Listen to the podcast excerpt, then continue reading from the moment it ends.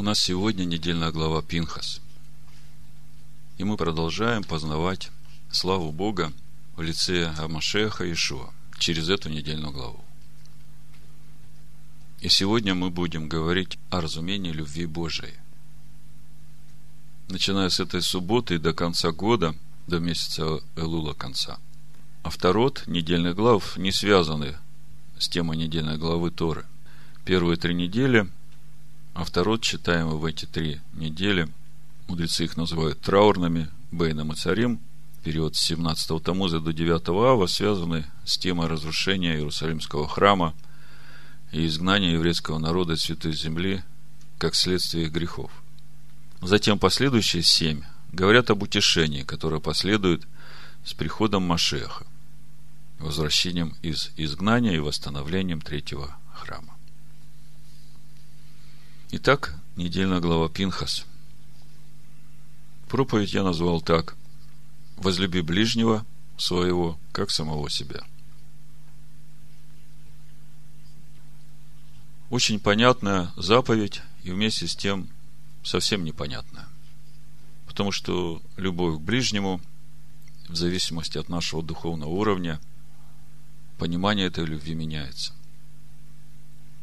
И сегодняшняя отдельная глава раскрывает нам совсем новый уровень этой любви к ближнему, который, в общем-то, трудно доступен к разумению обычного человека.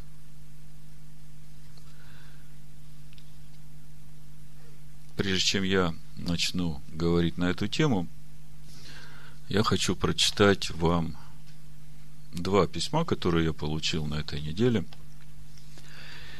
и удивительным образом они очень близки к сегодняшней нашей теме разговора и к нашей недельной главе. Я не буду называть имя автора первого письма, но он пишет. Александр, здравствуйте. У меня вопрос по поводу евреев. Как можно любить евреев, если они нас, не евреев, считают гоями? Они считают, что они лучше всех, а все остальные национальности – это скоты. Они даже приводят примеры из Торы, где написано, что, например, процент за долги можно брать с нееврея, а еврей с еврея брать проценты не должен. Как нам быть в этом случае? А вот другое письмо, которое я получил как подарок от Господа 17-го Тамуза за полтора часа до окончания поста – знаете, последние эти часы окончания поста, особенно когда сухой пост, они очень тяжело даются, правда? И вот 21.53 э, вечера от Алекса получаю письмо. Шалом, Александр. Сегодня посещал одного знакомого в больнице. Посидел у него немного. У него журнал «Человек и душа». Это такой плюралистичный философский журнал – около иудейский. Пролистал статью о христианстве и Израиле. И ее автор Нахум бен Ами пишет. Среди многочисленных христианских движений на просторах бывшего СССР нельзя не отметить общину Гельфанда Агиенко. Вот здесь, в этой общине, сумели увидеть в любви к Израилю один из индикаторов правильных отношений ко Всевышнему. Я прослушал только три проповеди в переводе на иврит, но мое отношение к Ешу и к христианам изменилось. Если хотите узнать, каким могло бы быть христианство и каким оно никогда не будет, то эта община – заповедник такого христианства.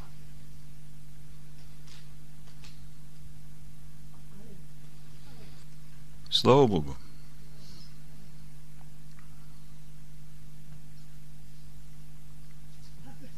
Я испытывал такие же чувства, когда это прочитал. И мне тут же пришло Захария, 8 глава, с 18 стиха, где написано «И было ко мне слово Господа Саваофа. Так говорит Господь Саваоф. Пост четвертого месяца и пост пятого – и пост седьмого, и пост десятого соделается для дома Иудина радостью и веселым торжеством. Только любите истину и мир. Так говорит Господь Савов. Еще будут приходить народы и жители многих городов. И пойдут жители одного города к жителям другого и скажут, пойдем молиться лицу Господа и взыщем Господа Саваофа, и каждый скажет, пойду и я. И будут приходить многие племена и сильные народы, чтобы взыскать Господа Саваофа в Иерусалиме и помолиться лицу Господа. Так, говорит Господь Саваоф, будет в те дни, возьмутся десять человек из всех разноязычных народов, возьмутся за полу Иудея и будут говорить, мы пойдем с тобою, ибо мы слышали, что с вами Бог.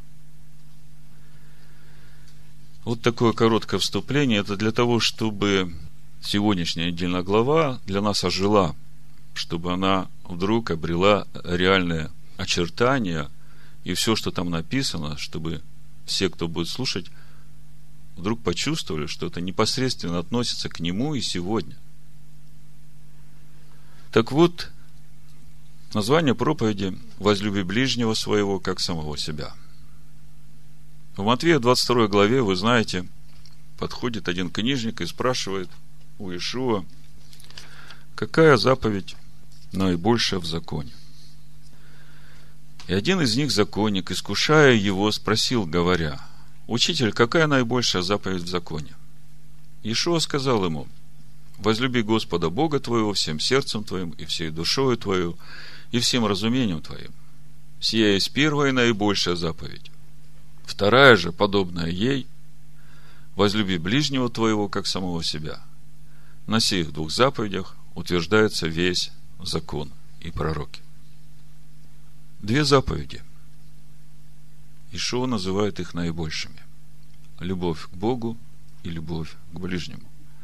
И Ишуа говорит, что вся Тора Моисея и пророки стоят на этих заповедях, как на основании. Казалось бы, мы так много говорим о любви, и мы так много знаем о любви. Но вот, разбирая сегодняшнюю недельную главу, вы знаете, я вдруг почувствовал – что в этой главе есть что-то, что не укладывается в мое привычное разумение любви. В первом послании Евангелия от Иоанна, пятой главе, мы читаем, апостол Иоанн пишет, тоже, казалось бы, все очень понятно, но если копнуть глубже, то не совсем понятно с первого стиха написано, всякий верующий, что Ишуа есть Машиах, от Бога рожден.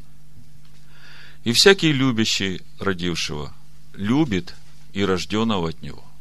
То есть, всякий, кто верит, что Ишуа есть Машех, то есть для того, чтобы верить, что Ишуа есть Машех, надо, по крайней мере, иметь откровение, кто он, Машех, да? И тогда эту личность Машеха Э, соединить с Иешуа, который родился от Марии, и верить, что Иешуа – это есть Машех. И всякий, кто верит, что Иешуа есть Машех, от Бога рожден. И всякий любящий родившего, то есть Бога любящий, любит и рожденного от Него. То есть любит Слово Божие. Потому что Машех – это Слово Божие. Дальше пишет апостол Иоанн что мы любим детей Божьих, есть две наибольших заповеди. Любовь к Богу и любовь к ближнему. Иоанн говорит, что мы любим детей Божьих, узнаем из того, когда любим Бога и соблюдаем заповеди Его. Ибо это и есть любовь к Богу, чтобы мы соблюдали заповеди Его. Но где-то как-то можно объяснить себе, что значит любить Бога то есть соблюдать его заповеди. И, конечно, здесь сразу следует оговориться, что соблюдать заповеди надо не плотью, а сердцем. Все начинается с сердца. Потому что много людей, которые соблюдают заповеди по плоти, а любви Божией в них нет. Нет жизни. Потому что там, где есть любовь Божия, там течет жизнь. Жизнь, которая дает жизнь. То есть, любовь к Богу как бы можно объяснить. То есть, наша любовь к Богу раскрывается через наше отношение к Слову Божьему. И то, каким должно быть это отношение, Иешуа в Нагорной проповеди, в заповедях блаженства очень хорошо рассказал. А вот э, возлюби ближнего, как самого себя, это вторая наибольшая заповедь. Как она связывается вот с тем, что пишет здесь апостол Иоанн, что мы любим детей Божьих, узнаем из того, когда любим Бога и соблюдаем заповеди Его. Можно было бы просто объяснить, ну, в законе Бога ведь написано, не делай того ближнему, не делай того, не делай третьего, да? И вот когда ты будешь это все соблюдать, да, то ты этим будешь являть любовь к ближнему. И я долго как бы удовлетворялся таким объяснением. Но я чувствовал в сердце, что это не то, что здесь написано. И вот сегодня я буду, ну, по милости Божией, да даст он мне быть кратким, час говорить о сегодняшней недельной главе Пинхас. И все это будет для того, чтобы уразуметь суть вот этого стиха. Первое послание Иоанна, 5 глава, 2 стих, где написано, что мы любим детей Божьих, узнаем из того, когда любим Бога и соблюдаем заповеди Его. Вот все, что я буду сегодня говорить, пусть Господь нам поможет и раскроет глубину этого стиха, о чем же здесь Дух Божий говорит нам. Ну, давайте начнем с самого простого. Мы сначала поговорим о том разумении любви, которое нам дает Писание, то, как мы это разумеем, и потом приблизимся к той любви, которая превосходит человеческое разумение. Помните, в послании Ефесянам в третьей главе, э, мы этой молитвой всегда молимся, когда у нас хлебопреломление. Давайте прочитаем. То есть, я это хочу сразу как бы вложить в контекст наших размышлений, чтобы это у нас э, пребывало. Апостол Павел пишет Ефесянам 3 глава с 14 стиха.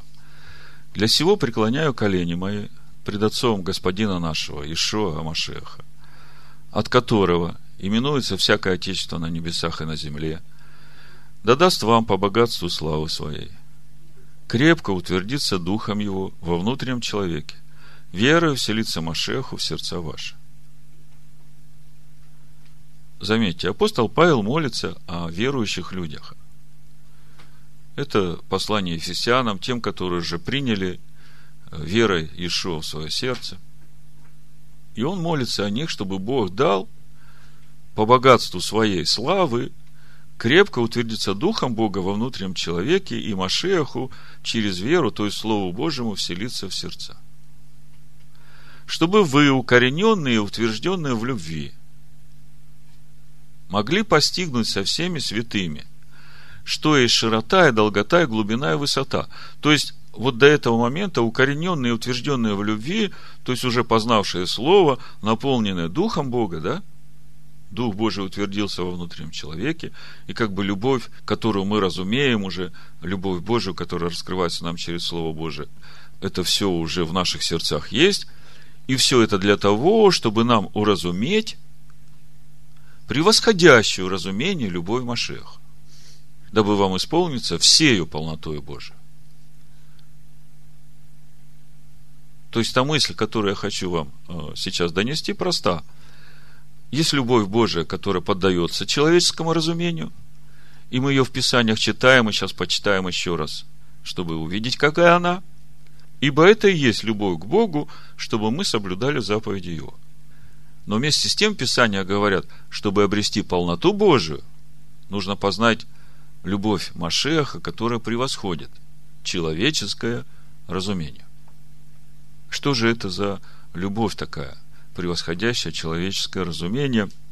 Что же это за любовь к ближнему такая, которая раскрывается через то, что мы любим Бога и соблюдаем Его заповедь?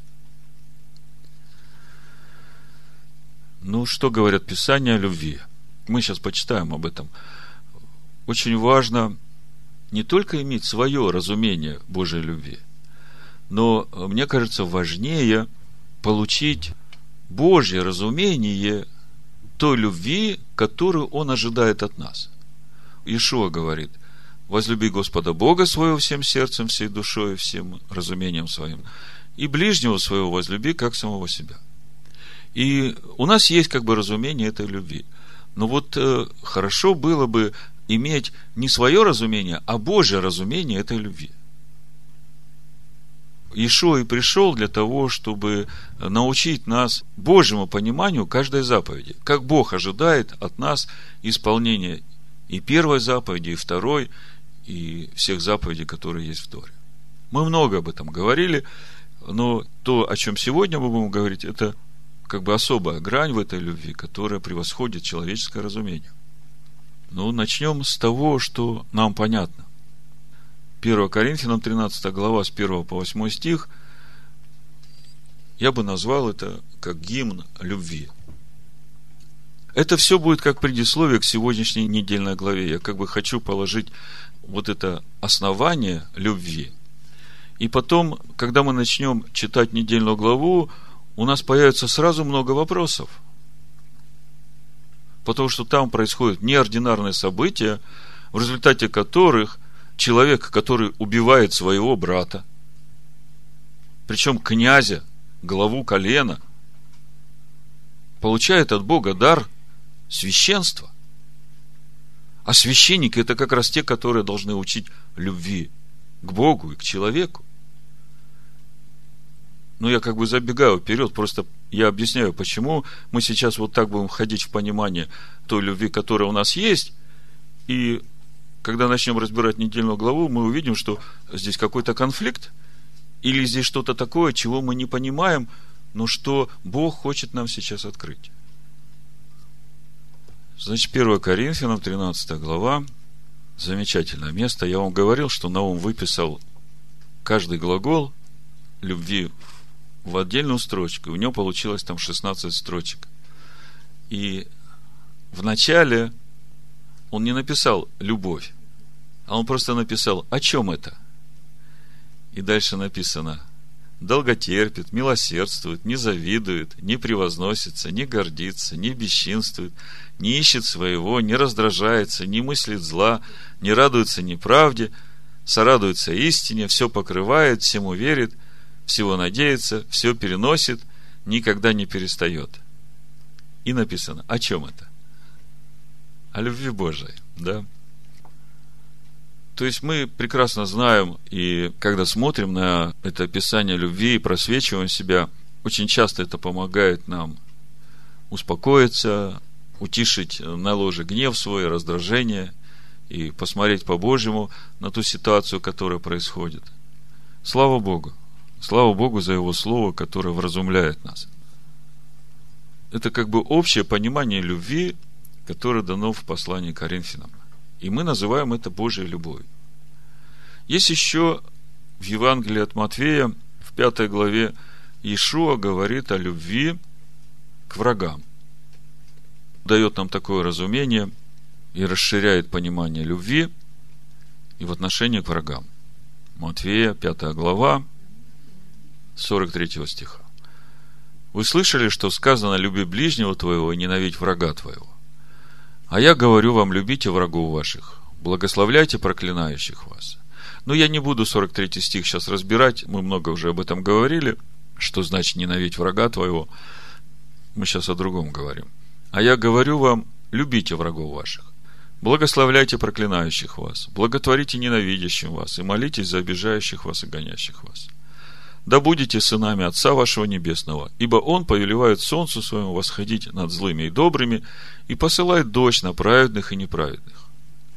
Ибо если вы будете любить любящих вас, какая вам награда? Вот тут мы всегда спотыкаемся. Как бы любящих нас э, мы тоже любим.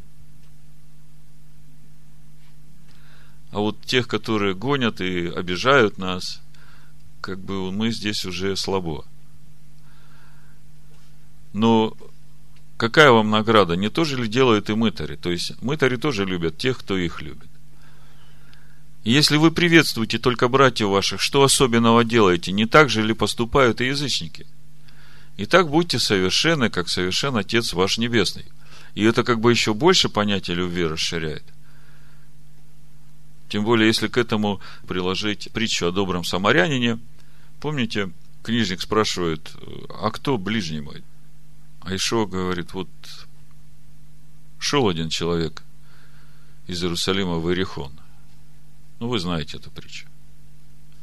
И суть этой притчи в том, что относись к каждому человеку, которого Бог тебе посылает на твоем пути, как к своему ближнему.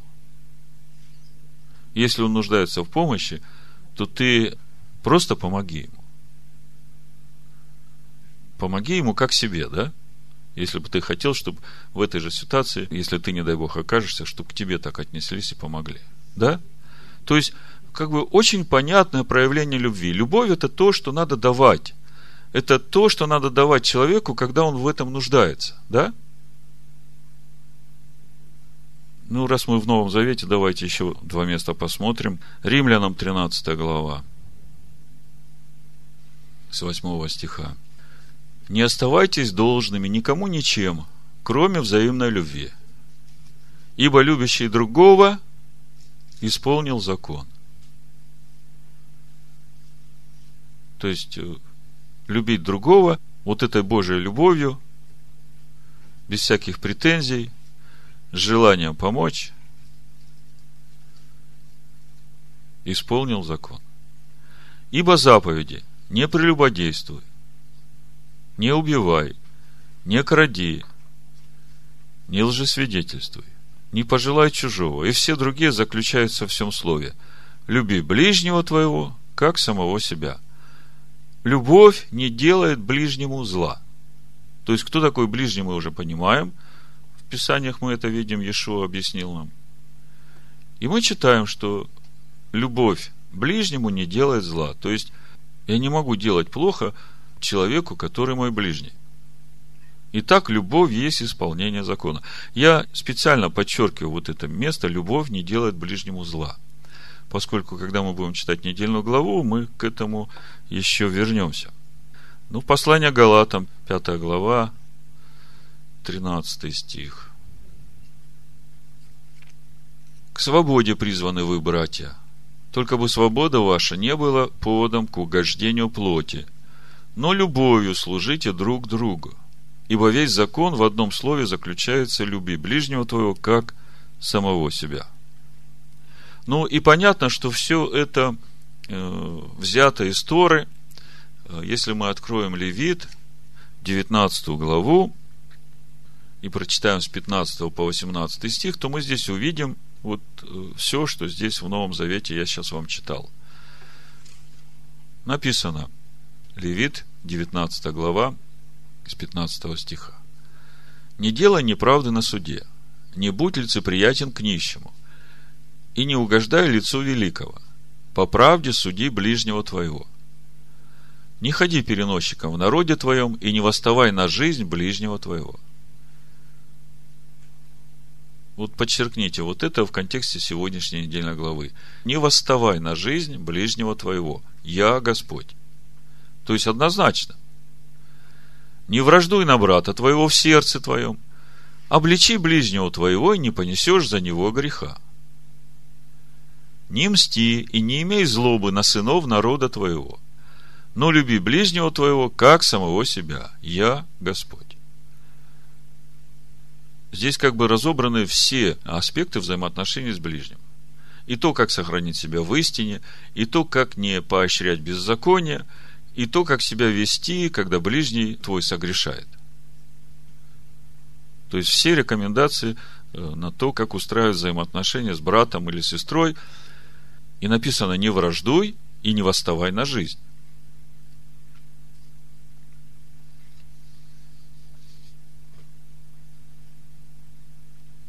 К сожалению, большая часть сегодняшнего христианства Тору не читает. И когда они читают только то, что написано в Новом Завете, и то, как учат их э, священники, которые поставлены в этих общинах и церквях служить, то получается такое понимание любви, которое в конечном итоге привело к тому, что мы имеем сегодня.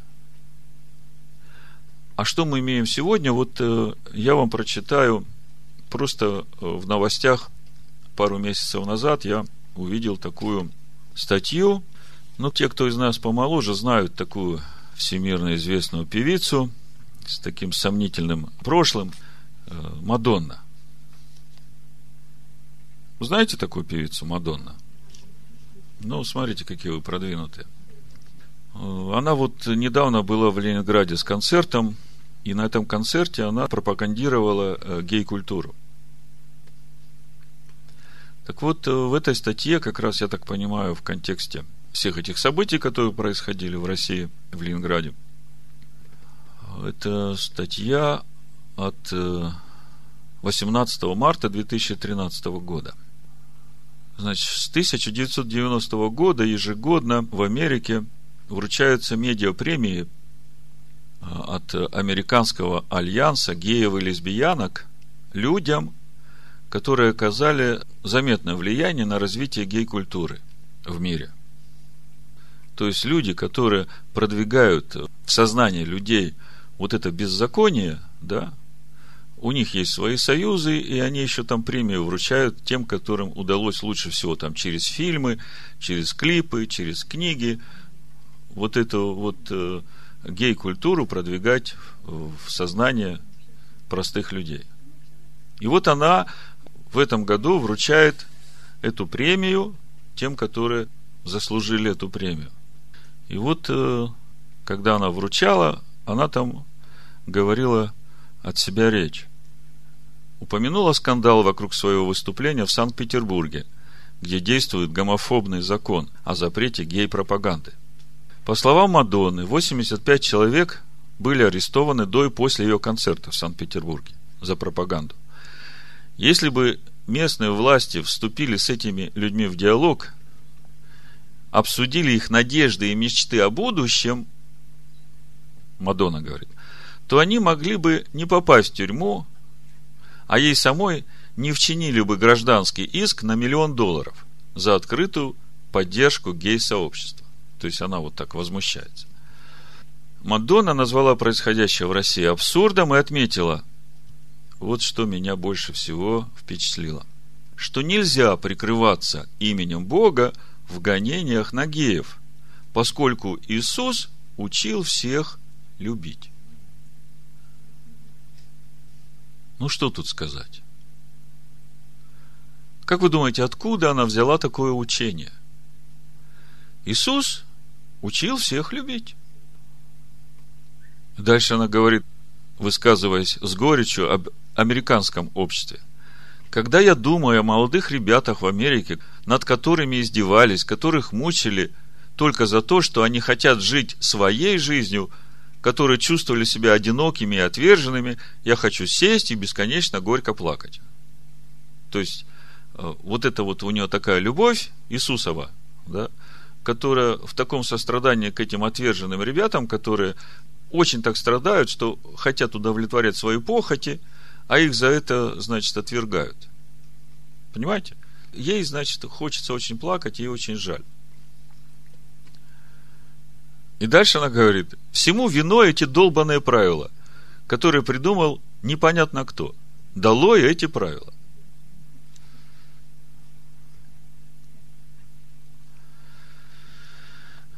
Ну вот э, результат, да, вот этой 1700-летней истории или трудов отцов церкви, которые несут познание Бога в массы, раскрывают любовь Бога людям. И в итоге мы сегодня имеем вот такое понимание Иисусовой любви. Иисус заповедал всех любить. И если все так понятно и просто, то о чем же тогда сегодняшняя недельная глава Пинхас? Давайте почитаем и вот наложим то, что происходит в сегодняшней недельной главе, на вот то сегодняшнее понимание любви, к которому пришла римская церковь, будем так говорить. Числа, 25 глава, с 1 по 13 стих буду читать. «И жил Израиль в Сетиме, и начал народ блудодействовать с дочерями Моава. И приглашали они народ жертвам богов своих, и ел народ жертвы их, и кланялся богам их. Где находится Ситтим? Город такой. Этот город находится точно напротив Иерихона, только по другую сторону Иордана. Кто был в Израиле, кто был в Ерехоне, тот знает, что рукой подать. То есть, о чем я хочу сказать?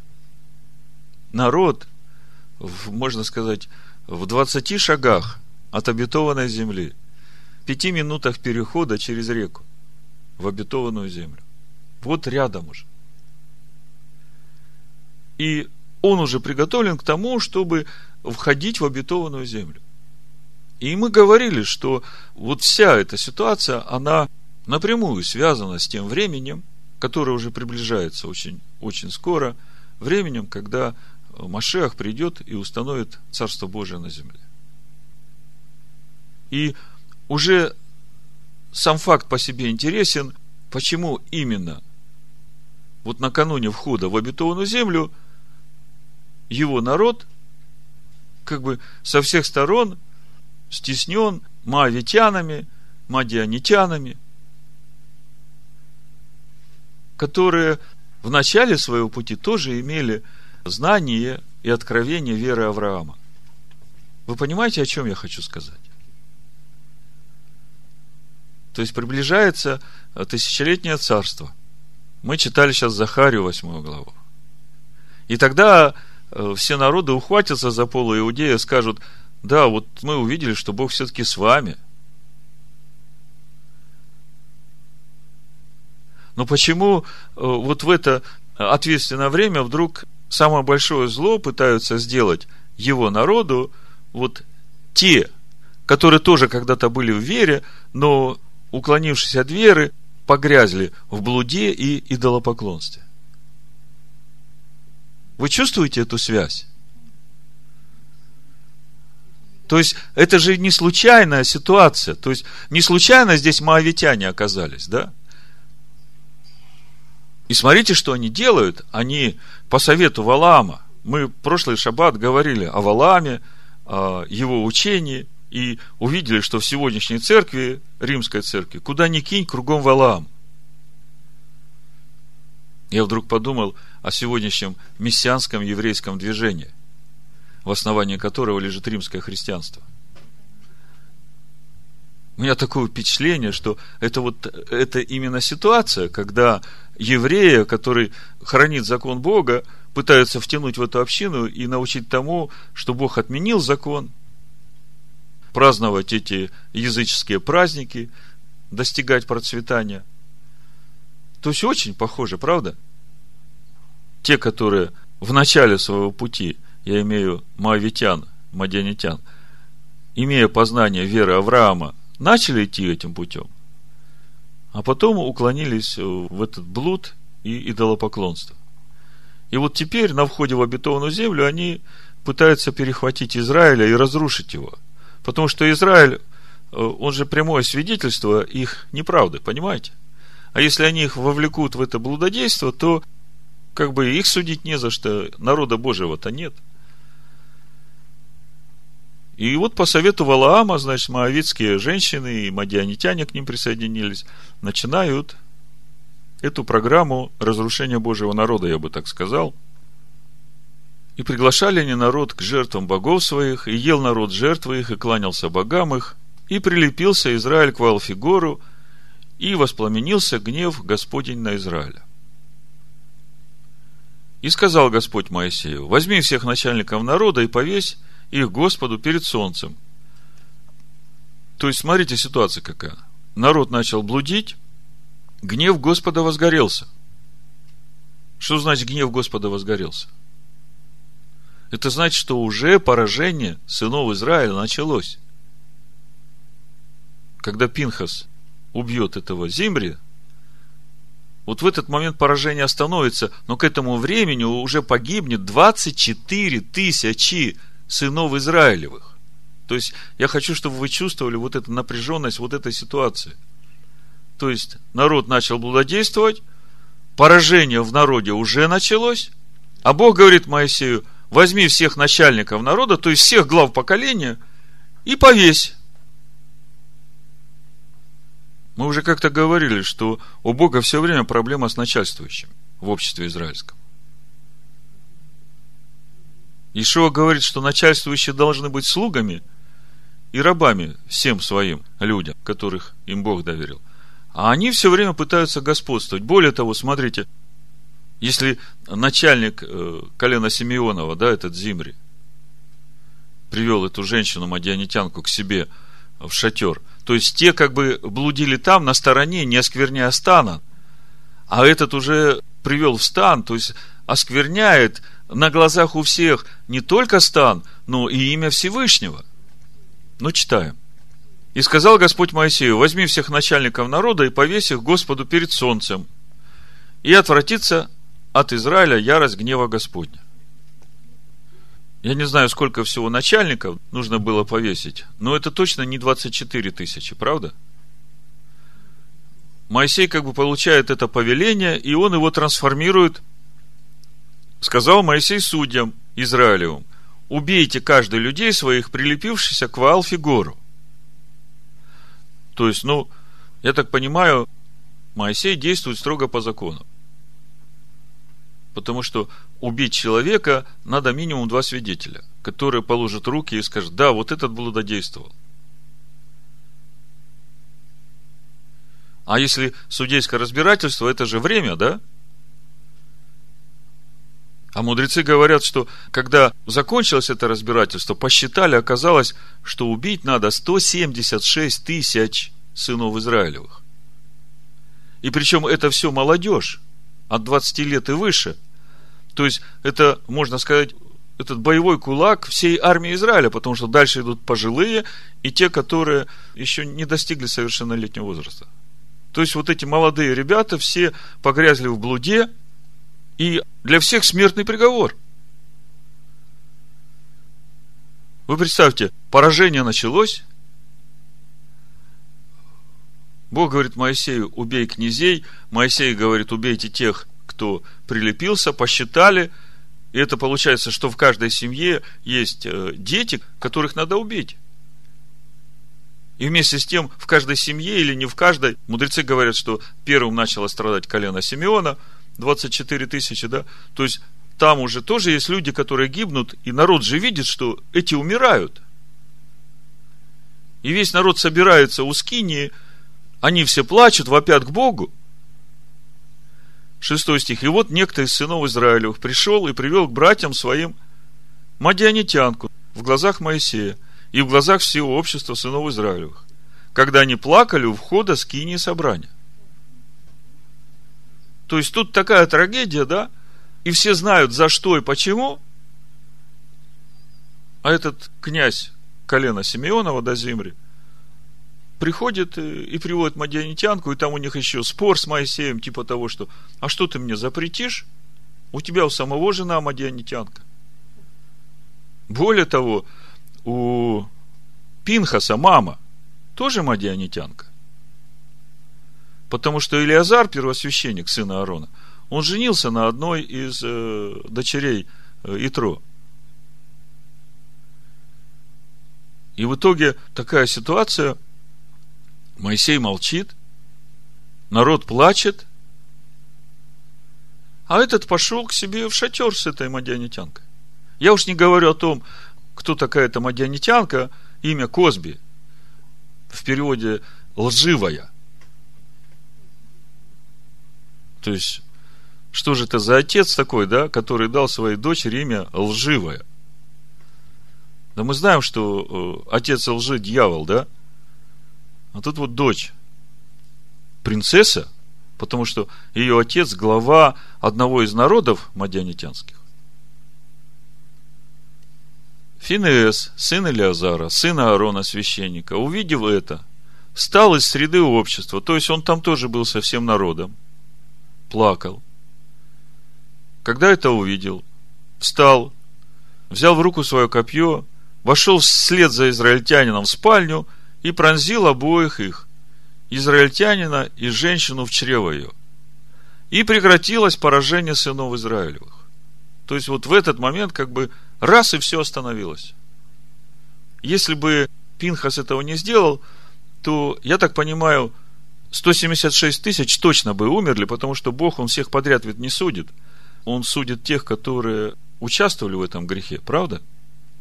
А представьте, что значит для Израиля, который вот-вот должен входить в обетованную землю и начать завоевывать эту землю, потерять, можно сказать, э, пол своей армии.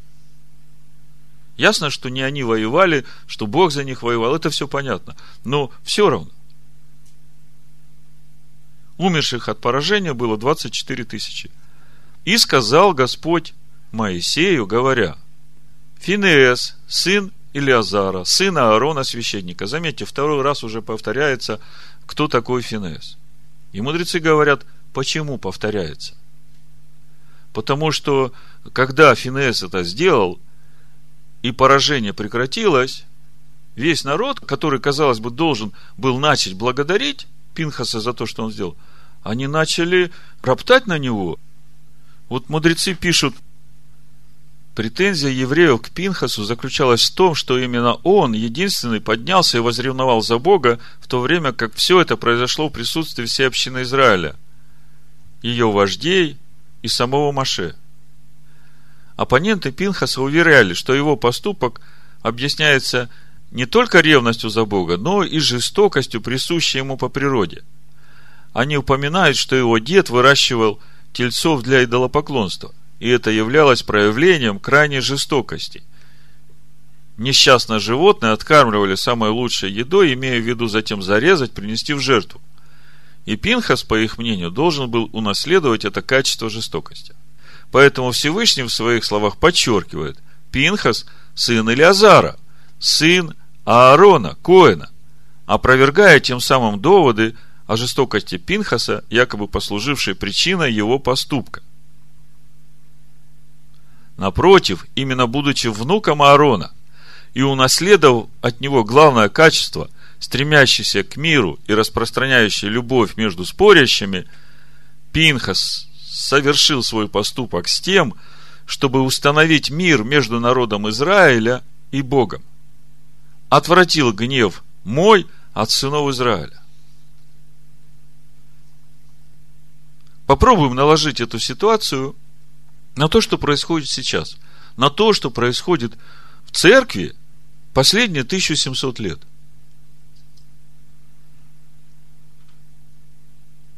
Ситуация очень конкретная – Бог говорит, повесь начальников народа, и прекратится мой гнев. Почему повесить начальников? Потому что они оскверняют имя Всевышнего.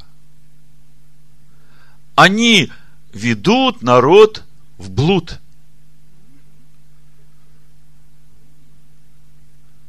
Понимаете, о чем речь идет? Мы, конечно, сейчас никого не убиваем. Но в 136-м псалме есть такие стихи, мы как-то разбирали. Смотрите. «Припомни, Господи, сынам и домовым день Иерусалима, когда они говорили, разрушайте, разрушайте до основания его. Дочь Вавилона – опустошительница. Блажен, кто воздаст тебе за то, что ты сделала нам. Блажен, кто возьмет и разобьет младенцев твоих о камень». Это псалом – что речь идет здесь о том, что надо убивать детей, которые рождаются у, у дочери Вавилона, то есть у тех, которые сейчас находятся в этих ложных учениях. Нет же. Речь идет именно о тех ложных учениях, которые родила эта дочь дома. Дочь Вавилона. Напомню, мы говорим сейчас о любви Бога. О том, что значит возлюбить ближнего, как самого себя – и мы говорили о том, какая она это есть любовь. Более того, заповедь Божья говорит, не убей. Я уж не говорю о том, что любить ближнего надо, не делать ему зла, не посягать на его жизнь, как мы читали. Да? А тут происходит что-то совершенно не укладывающееся вот все, что мы знали до этого о любви и о законе Бога, правда? И смотрите, что Бог говорит – Финеес, сын Илиазара, сына Аарона священника. Заметьте, при этом весь народ против Финееса, да? А Бог говорит, Финеес, сын Илиазара, сына Аарона, священник, отвратил ярость мою от сынов Израилевых, возревновав по мне среди их. И я не истребил сынов Израилевых в ревности моей. Посему скажи, вот я даю ему завет мира, и будет он ему и потомству его по нем заветом священства вечного. То есть Бог говорит, вот за то, что сделал Пинхас, я ему даю свой завет мира.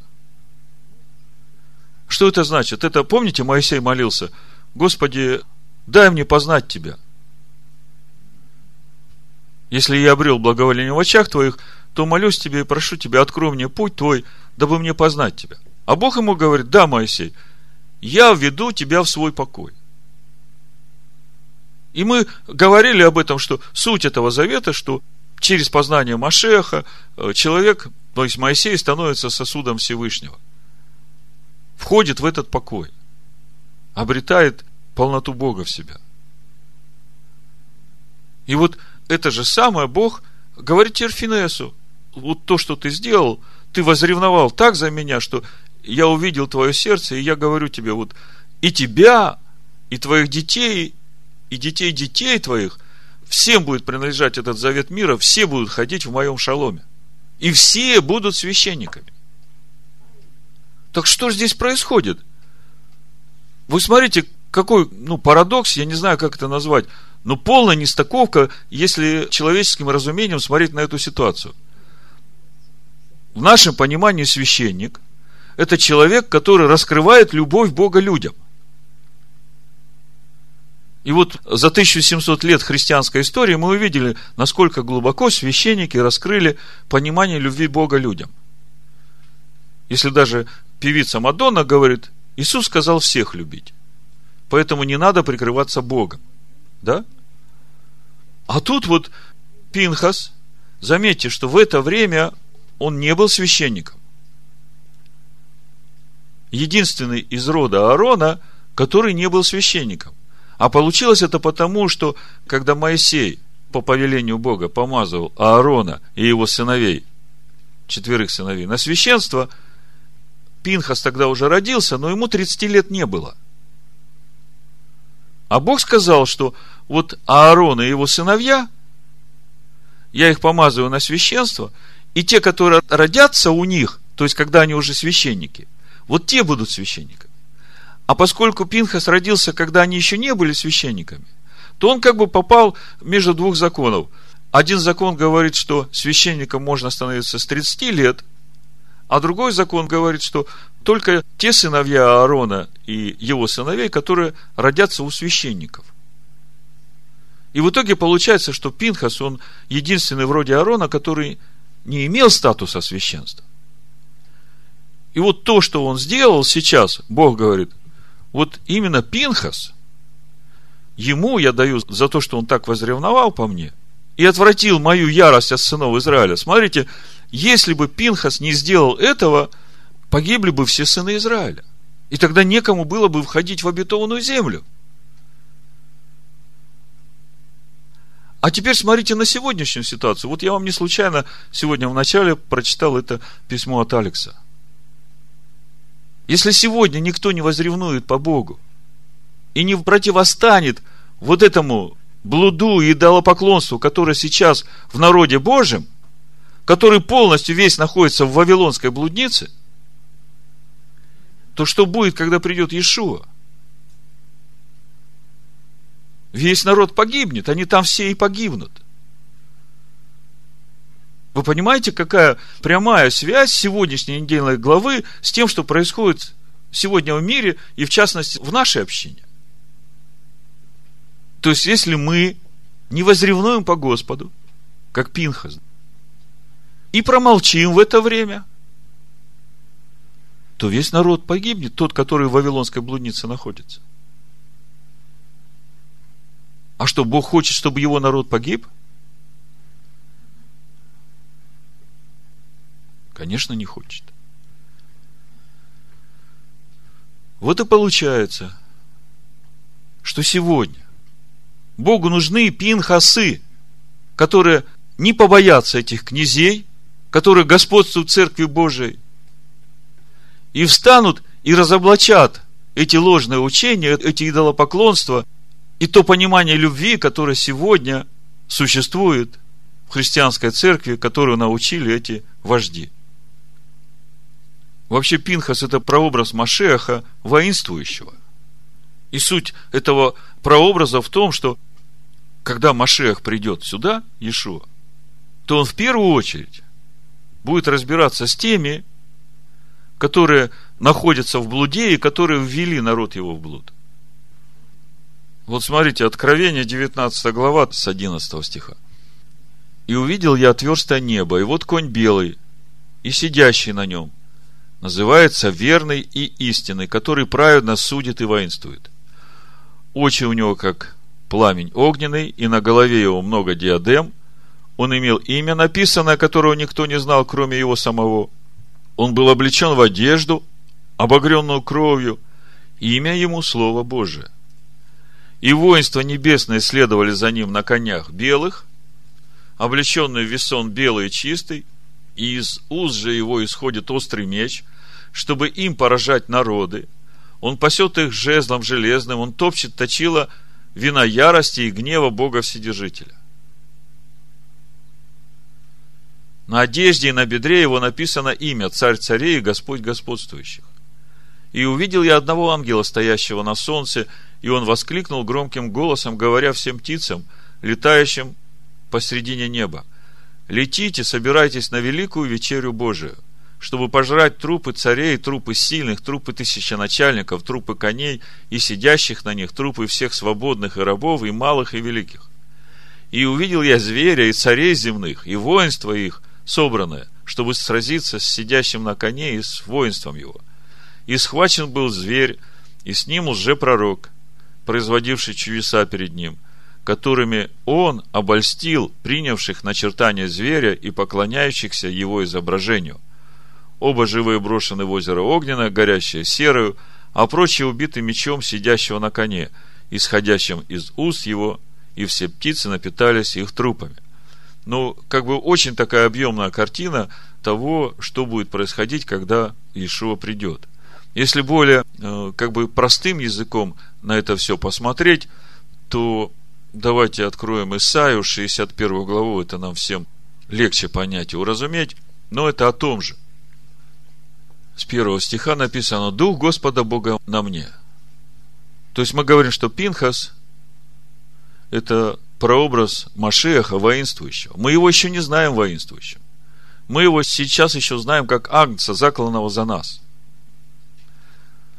Так вот, э, смотрите – Ишуа говорит, Мессия говорит, «Дух Господа Бога на мне, ибо Господь помазал меня благовествовать нищим, послал меня исцелять сокрушенных сердцем, проповедовать пленным освобождение и узникам открытие темниц, проповедовать лето Господне благоприятно». Ну, до этого места каждый христианин знает это. В Евангелии от Луки об этом написано. И тут Иешуа закрывает свою книгу, и все с удивлением смотрят на него. Иешуа говорит, ныне исполнилось слово сие. Но вот то, что дальше, это то, что вот скоро начнет исполняться. Написано, и день мщения Бога нашего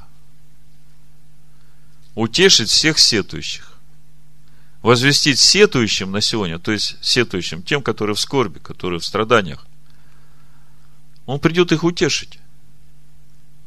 Возвестить сетующим на сегодня, что им вместо пепла дастся украшение, вместо плача елей радости, вместо унылого духа славная одежда.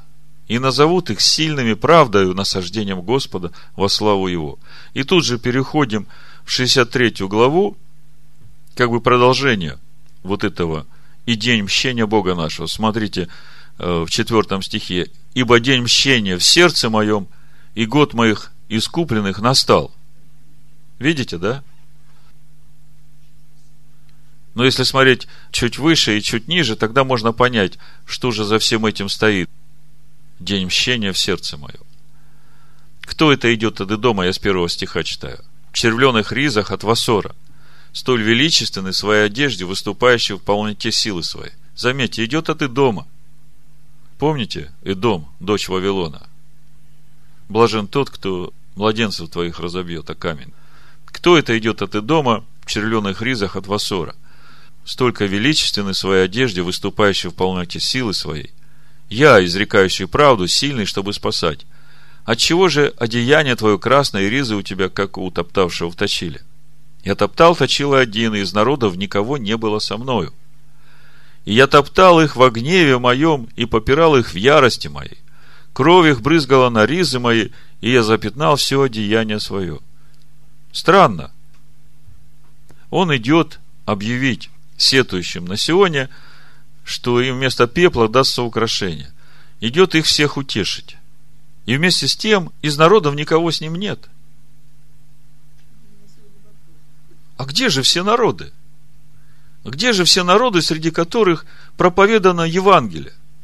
Где же эти все народы, у которых Иисус у каждого в свою национальную одежду одет? Кровь их брызгала на ризы мои, и я запятнал все одеяние свое. Ибо день мщения в сердце моем, и год моих искупленных настал. Я смотрел, и не было помощника, дивился, что не было поддерживающего, но помогла мне мышца моя и ярость моя – она поддержала меня. И попрал я народы во гневе моем, и сокрушил их в ярости моей, и вылил на землю кровь их. То есть, вот такого воинствующего Ишуа Амашеха народы еще не знают. Они знают Иисуса, который есть любовь, который сказал, что всех людей, и геев надо любить, и этих убийц надо любить, всех надо любить.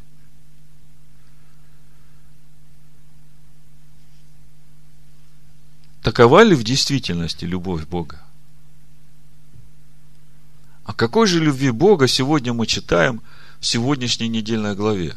Что же это за любовь Бога такая, которая дает статус священника тому, кто убил своего брата, князя в народе, за прелюбодейство, за осквернение имени Всевышнего.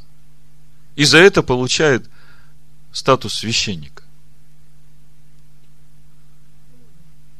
Вы представляете? Оказывается, наше понимание любви и Божье понимание любви не совпадают. А мы ведь сейчас говорим о том, чтобы нам уразуметь любовь Божию, чтобы нам увидеть эту любовь так, как Бог ее понимает.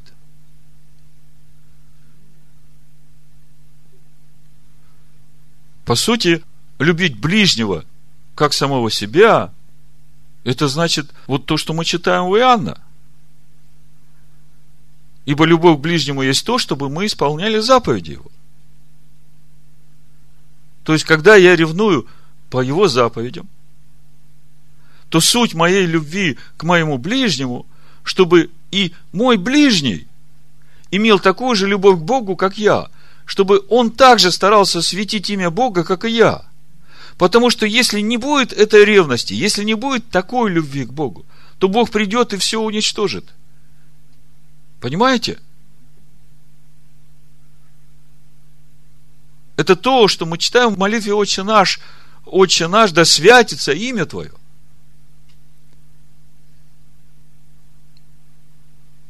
Пинхас возревновал, когда увидел осквернение имени Всевышнего. Причем осквернение имени Всевышнего в стане святых на глазах у всего народа. И по сути осквернение этого имени началось в церкви именно в то время, когда отменили праздники Господни, субботы, начали поклоняться идолам, изображениям, ввели свои праздники, отменили Тору Моисея. Вы понимаете, как это все связано? И все это мы имеем сегодня. В книге Левит, 22 главе, мы недавно об этом говорили уже. Бог говорит, 31 стих, «И соблюдайте заповеди мои и исполняйте их. Я Господь. Не бесчестите святого имени моего, чтобы я был святим среди сынов Израилевых, я, Господь, освящающий вас. Соблюдайте заповеди мои, исполняйте их, я, Господь, не бесчестите святого имени моего. То есть, если мы соблюдаем заповеди, то мы светим Его имя. Отче наш, да святится имя Твое. Если мы не соблюдаем Его заповеди, тем более демонстративно отвергаем и попираем, то мы бесчестим имя Бога. Удивительно, что Бог все это время молчит. Уже две тысячи лет время благодати, и Бог молчит. И народы его судов не знают. Они только знают, что Он есть любовь, и что Он милостивый, и что Он все простил. И уже мы все в Царстве Божьем. Какое же будет разочарование, когда придет Машех? Я не знаю, услышат ли народы это послание, но мне хотелось бы, чтобы они услышали. Я знаю, что им это послание не понравится. Потому что когда Пинхас разобрался с этим блудом, то народ возмутился. Но Богу это понравилось.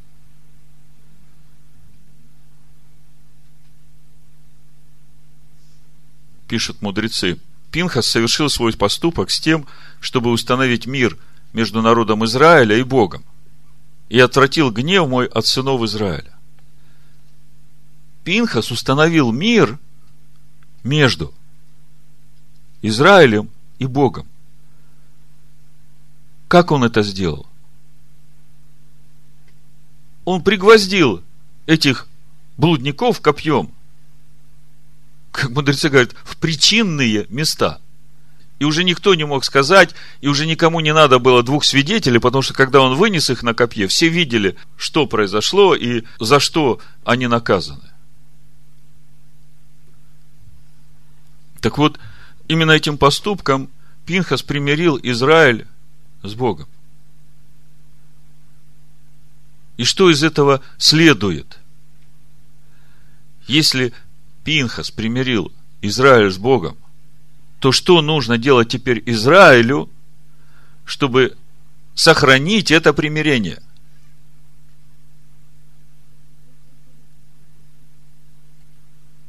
Ответ очень простой, да? Чтобы сохранить это примирение, так больше поступать нельзя. Это как бы по-детски, да? Чтобы каждому дошло. Так вот, две тысячи лет апостолы несут это слово примирения всем народам. Потому что Иешуа своей смертью и воскресением примирил каждого человека с Богом и послал своих апостолов с учением Иешуа о Евангелии Царствия Божьего – и апостолы говорят, мы от имени Машеха говорим вам, примиритесь с Богом, потому что Бог в Машехе уже примирил вас с собою. И как это теперь по-детски понять? Очень просто. Если гнев Бога остановился, поражение остановилось, только благодаря тому, что Ишуа умер за твои грехи, то тебе теперь, чтобы сохранить это примирение с Богом, что надо делать? Светить имя Всевышнего. Не бесчестить его имени, соблюдать его заповеди. Потому что если ты опять начнешь блудить, поклоняться идолам, искать своего, то ты потеряешь это примирение. И теперь, когда читаешь то, что Павел говорит в Коринфянах, в втором послании, в пятой главе, вот из всего, что я вам сейчас говорил, я верю, что вы в духе услышите ту глубину послания примирения, о котором здесь пишет апостол Павел. 2 Коринфянам 5 глава, 14 стиха. Ибо любовь Машеха объемлет нас, рассуждающих так. Если один умер за всех, то все умерли. Можно часто слышать. Иисус меня любит. Иисус умер за мои грехи. А тут написано, любовь Машеха объемлет нас, рассуждающих так. То есть, если Иешуа за меня умер, то значит я умер. Для себя. И в этом суть моего примирения с Богом. Потому что уже не я живу, а Машех во мне живет. Смотрите. А Машех за всех умер, чтобы живущие уже не для себя жили, но для умершего за них и воскресшего черным по белому. Машех кто? Слово. Если Машех умер за меня, то любовь Машеха на меня распространяется. Если я думаю так, да, я принимаю его смерть за себя, но в ответ на это мой ответ, я умираю для себя, чтобы он жил во мне. И это есть суть сохранения того примирения, которое сделал Иешуа. Примирил меня с Богом своей смертью. Вы понимаете? Потому отныне мы никого не знаем по плоти. Если же и знали Машеха по плоти, то ныне уже не знаем. То есть, Павел здесь говорит, если мы Иешуа знали, Иешуа Машеха, мы видели его, да, мы слушали его учения, то сейчас мы его уже не знаем. Он умер, воскрес, и он сейчас одесную. И по плоти мы его уже не знаем. А какого же мы его теперь знаем? Мы его теперь знаем как слово, которое течет из него, как из последующего духовного камня. Суть этого слова – учение Моисея и пророки. И еще учение апостолов, которое он дал. Потому что учение апостолов, это же Машех учит нас через апостолов. Чтобы по-божьему понимать, как исполнять все заповеди, в том числе и наибольшие. Как Бог понимает любовь к Нему, и как Бог понимает любовь к ближнему. И вот оказывается, любовь к ближнему – это моя любовь к Богу, моя ревность по Богу, мое желание светить Его имя, исполнять Его заповеди так, как Он этого хочет. И моя любовь к ближнему, чтобы в нем была такая же любовь к Богу. Вот она истинная любовь к ближнему. Возлюби ближнего своего, как самого себя. А не возлюби ближнего своего, как гея – грубо, но очень доходит, правда? Так вот, здесь дальше апостол Павел в Коринфянах, в пятой главе второго послания пишет, Итак, кто в Машехе, тот новая тварь. Потому что Машеха по плоти не знаем, знаем по духу, как слово, это слово живет в нас, вот тот и есть уже новая тварь. То есть он сосуд, в котором живет Машех. А это и есть то творение, которое Бог от начала в замысле своем имеет сотворить. Человека по образу и подобию Бога, в котором нет уже ни Иудея, ни Елена, а все во всем Машеях живущий. Древнее прошло, теперь все новое. Все же от Бога.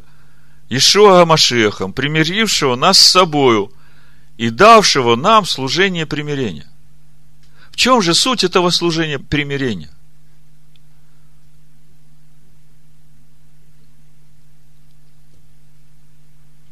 принести эту благую весть каждому человеку, сказав, знаешь, Бог отдал своего сына для того, чтобы с тобой примириться. И тебе теперь, чтобы сохранить это примирение с Богом, тебе надо дать себе место Машеху, Его Слову. Если ты принимаешь Его смерть, то тогда, чтобы тебе находиться в Его любви, тебе нужно умереть для себя, чтобы дать Ему место в себе. Итак, мы, посланники от имени Машеха, как бы сам Бог увещевает через нас от имени Машеха, просим, примиритесь с Богом. И теперь, если мы возвращаемся в нашу недельную главу, мы видим, каким образом произошло это примирение. Пинхас, когда возревновал по Богу, вы же представляете, чем он рисковал? Он собой рисковал. Потому что, ну, по крайней мере, я не знаю, как весь народ, но все колено Симеона точно могло бы заклясться и сказать, что не будем есть и пить, пока не убьем этого Пинхаса. Помните, как э, с апостолом Павлом было? Ну так Пинхас, э, рискуя собою, вступился за то, чтобы не позволить осквернить имя Всевышнего. Вообще-то в традиции это называется киду шашем. Освящение имени Всевышнего. И по сути, любовь к ближнему, любить ближнего как самого себя, в этом и есть. Твой киду шашем И ты любишь ближнего так, чтобы и в нем был этот кидуш Ашем. Ну вот теперь я заново прочитаю вам первое послание Иоанна, пятую главу, первые три стиха, и я хочу услышать от вас, зазвучали ли эти слова теперь у вас по-новому. Всякий верующий, что Иешуа есть Машех, от Бога рожден, и всякий любящий родившего любит и рожденного от Него.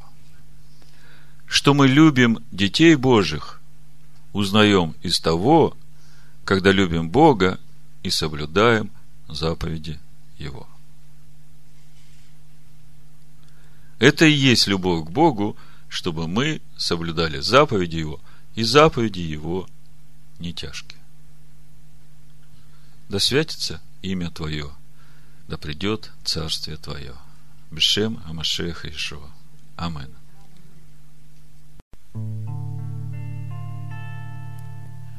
Господь мой свет, мое спасение, Кого бояться мне теперь?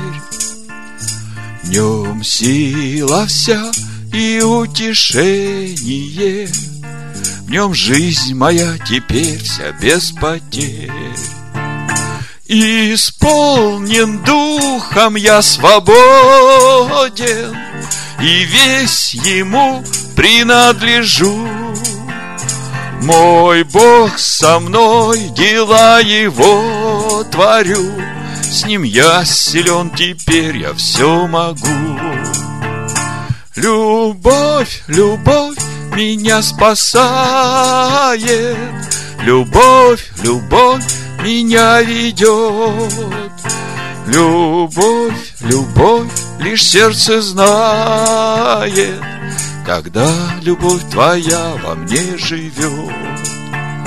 Любовь, любовь, любовь твоя, любовь, любовь спасет меня, Отец, любовь твоя.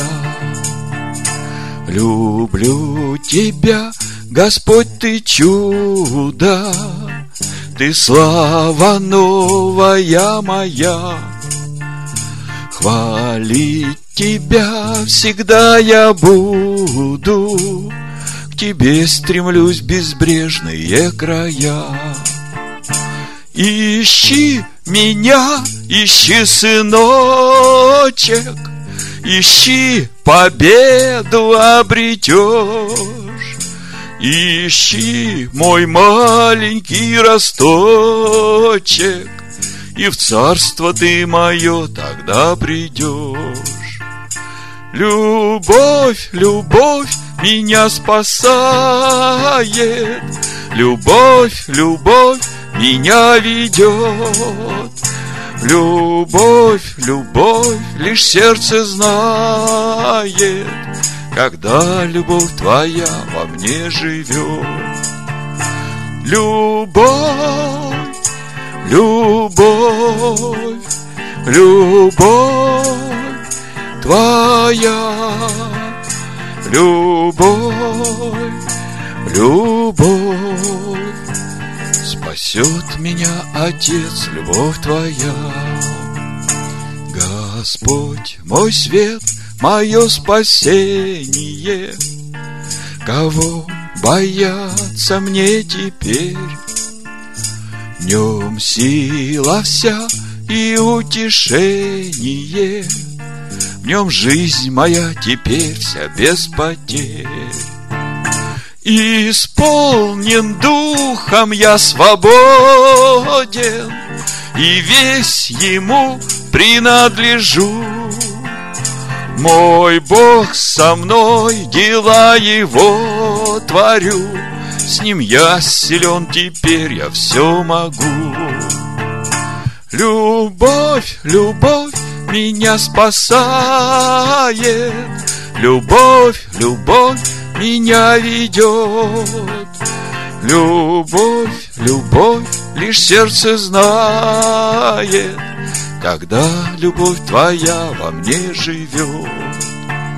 Любовь, любовь, любовь твоя, любовь, любовь спасет меня, Отец, любовь твоя.